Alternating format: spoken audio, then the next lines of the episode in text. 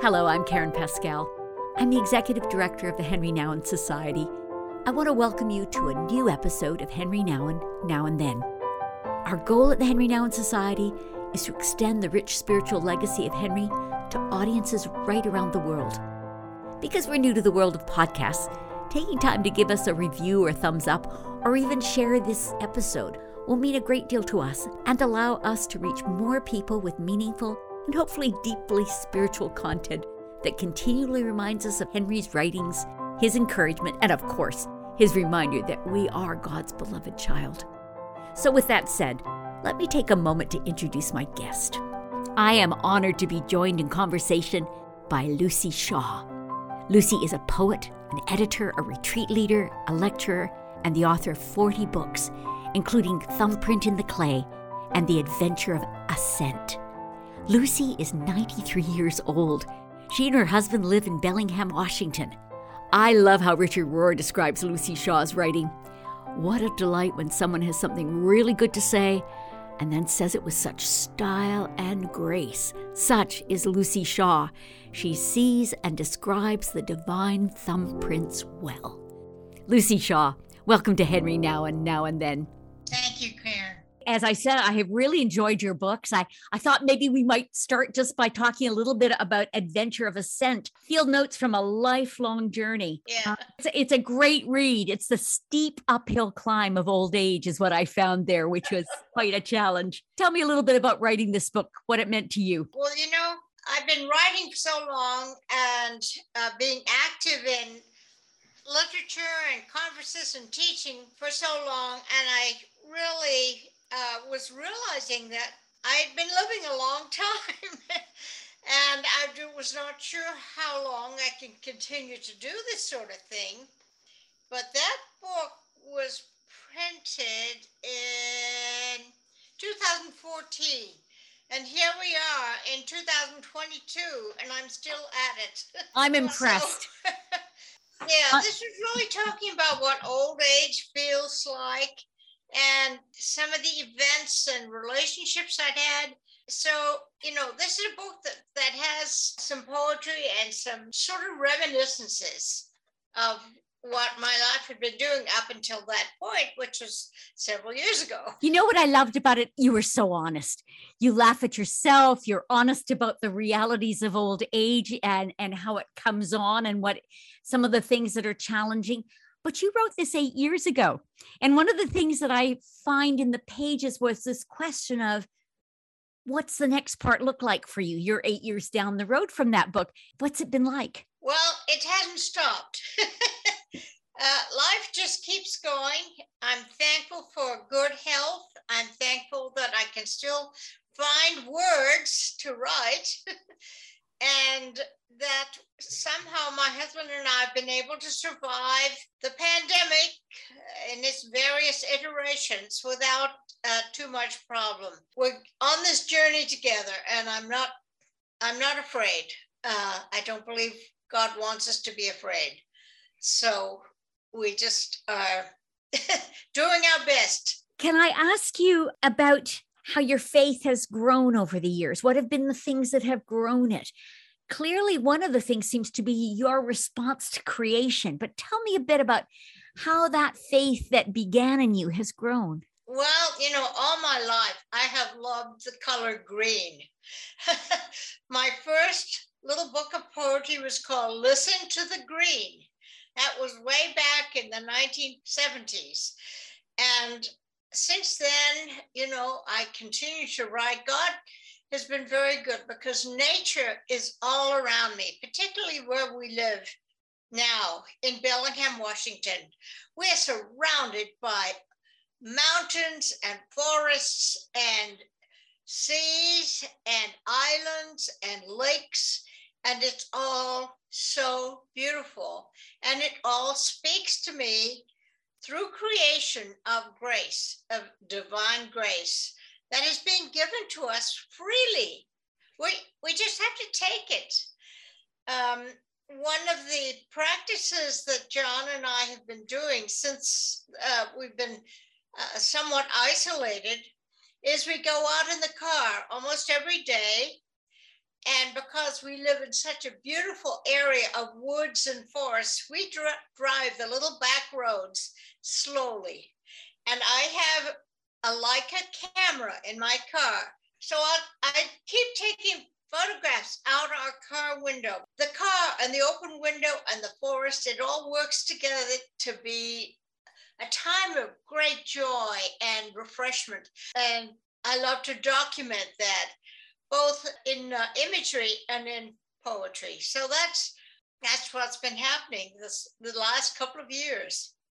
I've been so touched by how some little thing catches your eye and then you're drawn into it and somehow a poem is birthed. Can you tell us a little bit more about that process of poetry coming? How do you grab it? Obviously, you're like a camera is one method. Tell us a bit about the process of poetry in your heart. I have in the side pocket in our car a little notebook. And when an idea or a phrase seems to speak to me from the, the landscape, I will I will jot my little notes. I'll, I'll find several words that seem seem to speak uh, to me. And then when I get home, I can transcribe them into my computer and continue to work the poetic process because, you know, the poems grow.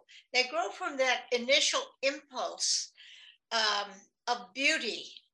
Um, my new book that's coming out uh, in March from Paraclete Press is called Angels Everywhere. And I like that title because the word angel means messenger. And so all the messages that God sends through the natural creation, that is what I am listening for, for the angels everywhere.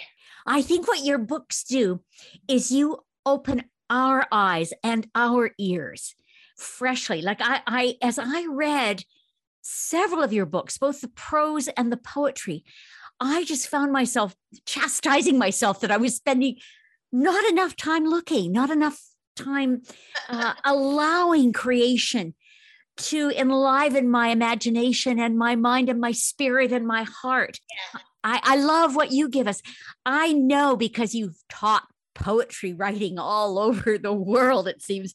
Tell me a little bit. I'm sure people come to you and say, How do I write a poem? And what do you tell them? How do you teach them? People ask me, you know, where does this come from?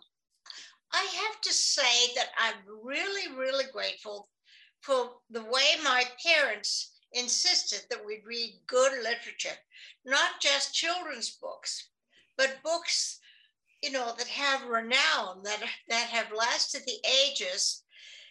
And it allowed us to understand how language works. Uh, I was never very good at reconstructing sentences or taking them apart and diagramming them, but I know when a sentence uh, is working when it has the verbs and the nouns and the adjectives working together to process a thought or an idea and present it on the page. So that's that's uh, become such a almost instinctive, natural process for me. I can't stop doing it, and I hope I never will have to stop doing it you know what I loved as I was reading your books? What I found was even the prose, obviously the poetry, but even the prose was so rich that I couldn't read it too fast. I had to savor it. It, it were choice words that you you had packed together, and eh, eh, full of meaning and full of light. And I I just enjoyed it so much. Um, and I could see what your you know words are obviously language is obviously something that you love and you care a great deal about. One of the books that you wrote that, that I read was Thumbprint in the Clay. You say, I see the fingerprints of the creator with eyes that have been formed by the creator, with ability to recognize meaning and beauty, to notice and be formed and enlivened. I think that uh, you know you you give the credit you give the credit back to the creator, but he's given you this sense of what's there. Tell us a bit about this book. Well, I just, it reminds me of all the ways that we understand and view and, and glimpse the work, the creative work of God in the creation around us. Um, the subtitle of the book is Divine Marks of Beauty, Order, and Grace. And those three things all work together like a divine imperative uh, that we need to take seriously and act on. So that's that's the way I've always understood. And because I'm a photographer, uh, I'm not a painter, but I do. I am a really good photographer. This is a way, one way that I can remember what I've been seeing and what seems to me a message of grace from God that comes through that beauty, because God is a God of beauty, and He instilled in us this aesthetic response to what is beauty and beautiful and meaningful. This is this is the way it works, and it's become such a natural process for me that uh, I hope I never s- stop doing it. I love doing it. It brings me such joy. When I have a new poem arriving, I, I can hardly stop uh, doing, I have to stop doing all the other things and just get down to it and start working on it and playing with it. So it's such fun. well, I sense it's life giving. I can see it. I can even see it on your face. I mean, it is obviously life giving. Um, you agree with a quote by Paul Mariani Your craft is your spiritual discipline, and God blesses you with a gift. Exercise the gift as a trust given to you by God. I, I sense this is maybe the story of your life and your career. You've intently pursued the gift God trusted you with. Yes, it is. It's a tr- it's a trust, um, and if you ignore it and uh, downplay it, you're not honoring God. Uh, in this book, I do talk about a transformative experience I had uh, with Richard Rohr, the Franciscan leader of this wonderful organization in Albuquerque, New Mexico. Uh, so I read Richard Rohr every morning, and he has opened up for me this immense sense of beauty and meaning in the universe. That it's that we're all part of it. We're, we participate so freely. So that's that's part of this book. That the story of that is in this book. But then I began to think about all the other ways individuals in the Bible uh, were imprinted by God. Um, you know, either through a vision or I think of St. Paul, the story of his conversion when God flung him from his horse and blinded him with this vision of, of glory. And he couldn't even see for several days. He had to be led around because he was so full of the glory of God. And then, of course, we don't know what happened, but it's but Paul, we believe, went into seclusion somewhere and had, you know, immense visions of, of glory and of God.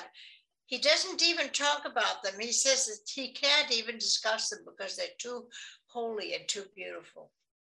Wow. But then we see we see how how wonderful Paul is in all the epistles and what great imagery he uses to press home his ideas about salvation and about life in God.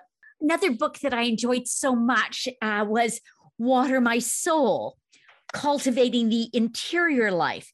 And this one here is uh, the introduction is Eugene Peterson. It reminds me that you have had some very special friends throughout your life, special creative friends, Madeleine L'Engle, uh, yes. uh, Philip Yancey, others. I, I, I read about the various people that have filtered through your life in your books. Um, you must have some sense that God has ordered your steps, that there are all these interesting writers and creators in your in your world. Yeah. Well, you know, we're kind of like birds. We flock together. when you have people who, who love to write and, and who have this sort of transcendent sense of, of divine calling, uh, you do tend to flock together and get together and talk together and pray together and write together. And Madeleine and I were close. I think I was her closest friend and she was mine for 35 years. And it just was an immense privilege um, you know, we just had these wonderful conversations. Uh, I would I edited 11 of her books, and that's how our relationship started. Um, because she'd written a couple of little books of poetry that had gone out of print. And the first time I met her, I said, Madeleine, I'm a publisher. I'd love to bring those books back into print, and maybe you could add some new poems, which is what she did.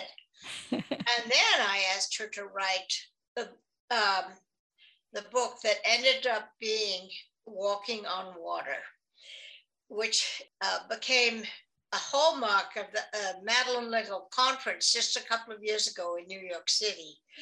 But it was it was a lovely story. Uh, I said, Madeleine, write about faith and art. What do you think about faith and art? And about six months later, she thrust into my hands this big bunch of typescript. Uh, we didn't have computers back in those days. It was all typed out by hand. so I sort of took it apart and reordered it, and it became Walking on Water, which is still a bestseller. Uh, but that's what endeared us to each other because we were able to work together to produce something that gave glory to God. And that's what walking on water was all about. Steel sharpens steel. You two uh, could could speak into each other's lives and be heard. That's really quite wonderful to hear. Um, I I loved another book. This one here, Water My Soul, Cultivating the Interior Life and um, I thought it was very interesting. You just used the whole metaphor of the garden to introduce us to how to have, in a way, a deeper, richer relationship.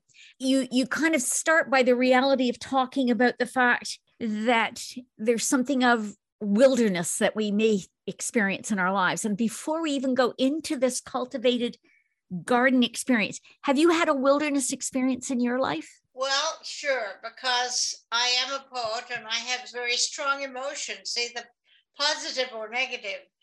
I think, you know, uh, my first husband died of cancer, and I wrote a book called God in the Dark during that time that it, sort of uh, chronicled how his illness uh, progressed and how I was trying to deal with it on a daily basis. And I wrote in my journal every day about what was going on. We get a little bit of hope because a test uh, was taken seemed to be showing improvement. And of course, in the end, uh, he did die, and I had to come to terms with that and learn how God was going to heal me from that. And part of that healing was writing this book, God in the Dark.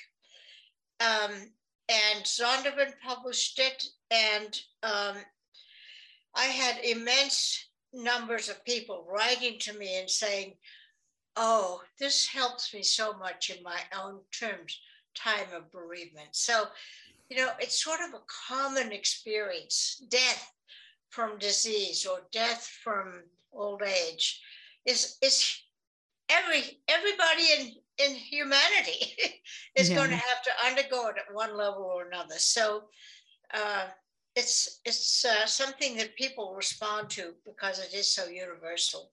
It's it's interesting because uh, I'm sure you felt at that point life could never be good again, and yet.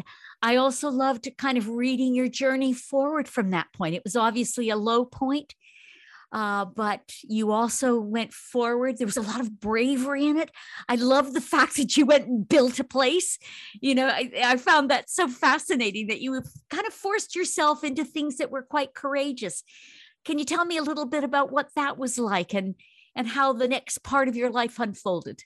Uh, well, after Harold's death, I had to learn a lot of things uh, that he had always done for me. I I couldn't balance a checkbook for one thing. I mean, at the very, uh, you know, most pedestrian uh, level, uh, he he took care of, of money, and I had to learn how to deal with money. I had to uh, I had to maintain the publishing house that we had started together, and we published about oh, I'd say between forty and forty-five books every year So that became employment, my work. That's what it was to uh, to publish. And we were the first ones, I think, in the Christian publishing area to do literary poetry, not just, you know, poetry that rhymed uh, like him, but but but truly literary creative poetry.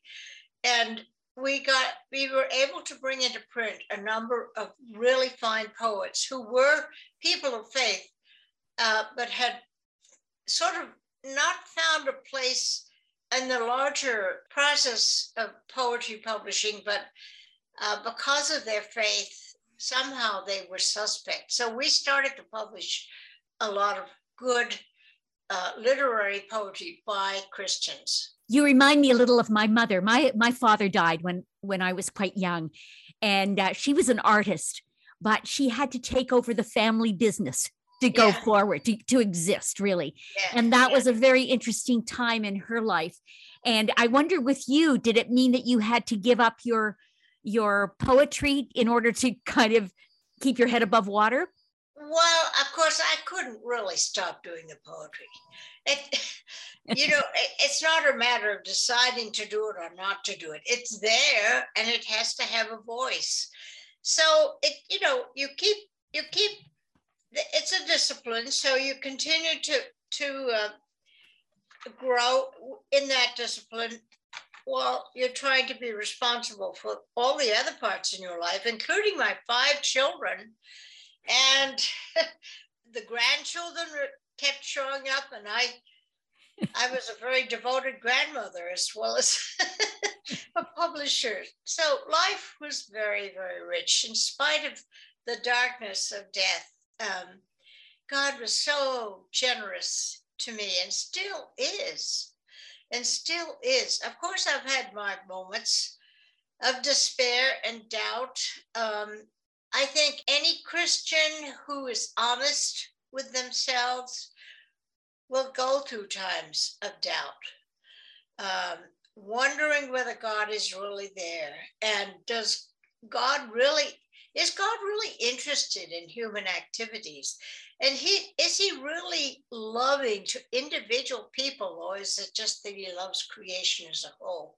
So all of that comes into play uh, in your thinking and, and your writing. When we touched base a few weeks ago, I asked you, has Henri Nouwen been an influence in your life? And I, I'd love to hear a little bit. Did you ever get to meet Henri? Did you uh, did your paths cross or did you just meet him in his books? Well, you know, the first book I read of his was Genesee Diary. And I I really loved that because it spoke to me at a time when he was discovering a lot of things about himself, and I was discovering things about myself, I read some of his other books, the one about the prodigal son, but you know, I just loved his serene spirit, his openness to what God was saying to him, and his honesty uh, with his questions, and and then the way he sort of guilelessly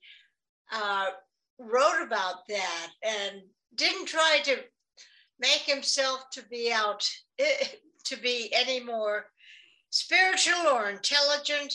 He just was so.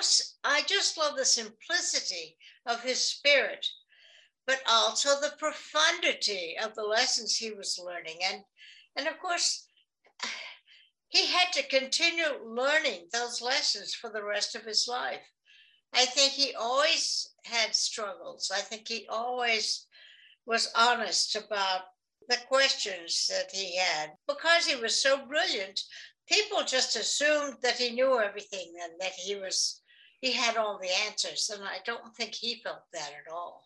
No, I don't think he did either. I think you're very right. I think his vulnerability and his honesty is a place where, yeah. especially at the timing, at that point too i felt like he opened a door for a different kind of leadership the wounded healer kind of leadership where your your weaknesses and your vulnerabilities and your uncertainties you could be honest about and your need to meet god in those places. Yeah. And particularly, you know, his final decision to live in the in L'Arche uh, and to uh, to be a friend and love lover of people with deep, deep needs. And he just was there to stand with them and support them and love them and care for them. And that that is the true mark of a holy person. And that was Henri Nouwen for me. Yeah. I would love it if you would read a few poems for us. Could, would you consider that? Is there something that's oh, that feels sure. right for the moment? oh, I'd love to. Let's see. I don't know. I don't know where to start. Would you like to read Rumi's request? I thought that was a fascinating yeah, one too. Yeah, I've got that here. Uh, you know, Rumi was he was a natural philosopher and mystic, and his request, which was recorded, was When I threw away my old eyes, grass grew from the sockets, which is such a mystical idea. So, this is the poem I began to write from that. I begin to think of my ripening body as a sack of fertilizer, richer than compost or plant food from Costco. So, when it is time, bury me shallow. My skull, a bowl of bone with eye sockets easily entered into the space once occupied by thought, by small damp organisms. They will feed like kings. Think what bone marrow will accomplish as it leaks into the soil and nourishes nematodes. Beetles will love me. I'll be humus. Instead of weeds and crabgrass, I will grow green grapes and wheat. Jasmine will flourish above me, sweet with the smell of my dying. That is a lovely poem. Beautiful, beautiful, yeah. beautiful. it's a favorite of mine too. okay, here's one called Unable to See Forest. Unable to see far, I write what's near. How snow responds to footprints and the garden to a spade. How my cat's small lion face relaxes under my caress. How words fall through me like water, though some thicken into thoughts like scars. How the two chairs on our deck, each a foot deep in snow, face each other as if conversing about the weather. How today, when I complained of cold, my husband covered me with the old green blanket, and I napped and I dreamed of summer. And how this afternoon one robin, having arrived early, sits now on the power line, thinking to himself, this is not so smart. Yeah, that's a that's a fun poem. I love it. I love it. The images are so clear there. You know me, I've got lots more questions, but I'm going to just ask you if you have things that you would like to focus on or share. This is the most recent book that's come out. Oh, I have a copy of that one too. And I thought it was delightful. The book is called The O in Hope. Tell me a little yeah. bit about the making of this. Okay, well, um, I had some friends that I didn't even know about, but one of them, Ned Bustard, who has his own publishing company called Square Halo Books, and they have a gallery. But he read a poem of mine in the generosity that was called The O in Hope. And in this poem, I just find all the different words that have O in them. And it sort of formed a poem. And Ned, bless his heart, liked the poem, and his wife said, You could make a book about that. So, without my even asking him, Ned sent me all these paper cutout illustrations that he had done. And then we had a mutual friend who said, You need to send that to InterVarsity Press because they're doing a new line of kids' books. So that's how this this came into being with virtually no effort on my part. Someone Someone else took the poem, illustrated it, we sent it off, and it's the first children's book I've written as such. But we're planning another one that's based on numbers uh, instead of words. So you've done some things that just sparkle with wit and uh, with lots of wisdom. Uh, there's and lots of kindness and and and honesty. And that's something I appreciate so much. Um, there's another place where you kind of remind me of Henri Nouwen. And that was, I think it might have been in one of your books that you talked about, you know, being sensitive to criticism. And I think that was one of the vulnerabilities of Henri, you know, that the look that wasn't pleasing or whatever could just send him into a tizzy. Tell me a little bit about how you have learned to cope with that because there's such takes such courage to put something out there and say, Here I am. This is something I wrote. yes. It takes incredible courage. It's like being na- being naked in, in public. Yeah.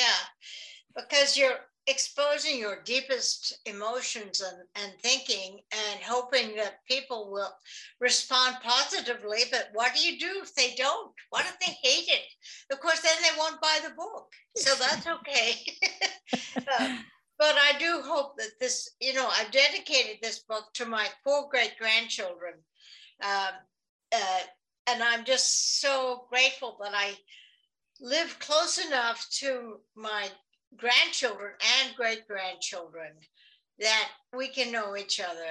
And, you know, they, these, are, these are young kids that are going to face challenges that I have never had to face you know, the culture is just evolving in very destructive ways, I think.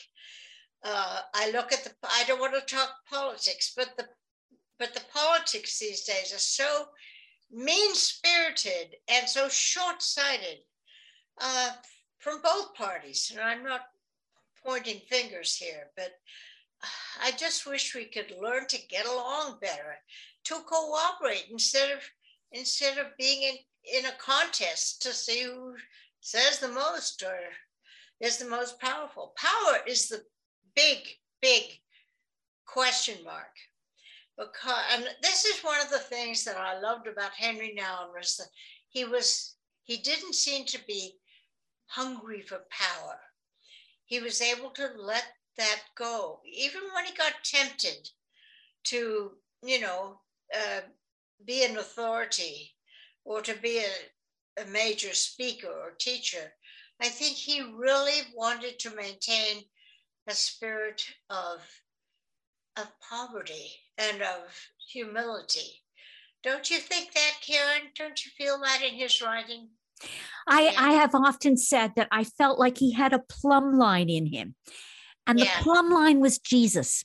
And he could fly out yeah. on either side of it but it yeah. kept pulling him back. Yes, um, yes. And he he kept going, you know, he wanted to be right with the heart of Jesus. And I think that's one place where he brings together Catholics and Protestants and evangelicals, yes. and because his plumb line was something he could return to.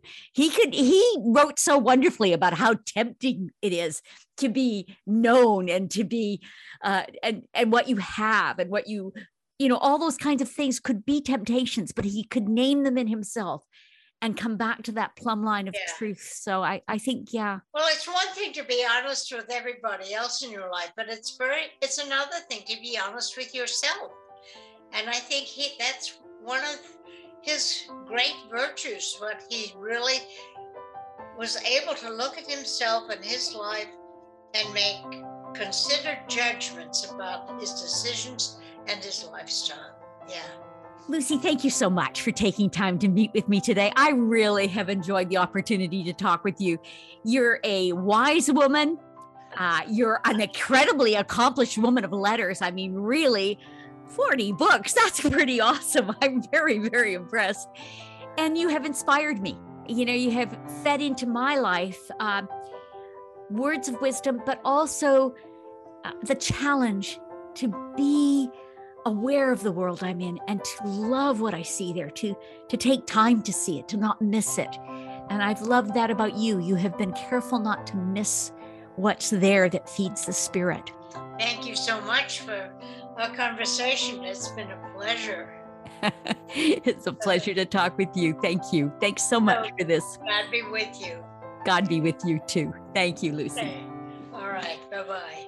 Thank you for listening to today's podcast. What an honor for me to spend time with Luci Shaw. My life has been enriched by reading Luci's work. I confess I especially enjoyed The Adventure of Ascent, where Luci gives us her field notes from a lifelong journey. For more resources related to this program, click on the links on the podcast page of our website. You'll find links to anything mentioned today, as well as book suggestions for Henri Nouwen's works. If you enjoyed today's podcast, we'd be so grateful if you'd take time to give us a review or a thumbs up, or pass this on to your friends and companions on the faith journey. Thanks for listening. Until next time.